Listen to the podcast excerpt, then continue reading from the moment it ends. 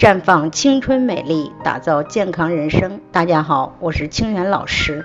最近一周和大家分享中医九大体质，不少听众朋友过来咨询，说自己有好几种体质的症状，到底属于哪种体质呢？其实每个人的体质都受遗传和后天生活、饮食、作息等方面的影响，并不是单一的体质，很多都是复合体质，只不过。会有其中一种体质占主导地位，比如常见的湿热和痰湿体质常同时存在。我们经常会看到一些人形体壮硕的同时，满面油光，痘痘此起彼伏。这类人群就是痰湿和湿热不同体质共同存在的结果，而且体质也不是一成不变的，也是动态变化的。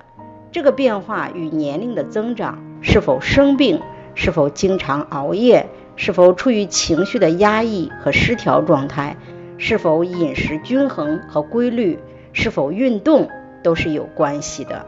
这几天和大家分享了各种体质的主要特点、形成原因以及潜在的健康风险。在大家自己对比或者咨询老师以后，知道了自己是什么样的体质。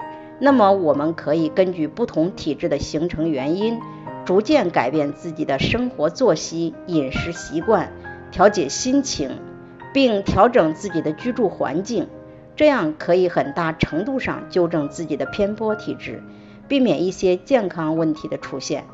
如果自己的体质已经出现了严重的偏颇，上面这些生活方面的改善不足以明显改善健康状况。这个时候就需要特别调整一下身体了。如果没有达到疾病状态，优先选用一些国家审批的具有特殊作用的功能食品，因为这类食品可以调节人体功能，没有什么副作用。最后，祝大家有一个好体质，健康而美丽。在这里，我也给大家提个醒：您关注我们的微信公众号。普康好女人，普黄浦江的普康健康的康，普康好女人添加关注后，点击健康自测，那么你就可以对自己的身体有一个综合的评判了。健康老师会针对您的情况做一个系统的分析，然后给您指导建议。这个机会还是蛮好的，希望大家能够珍惜。今天的分享就到这里，我们明天再见。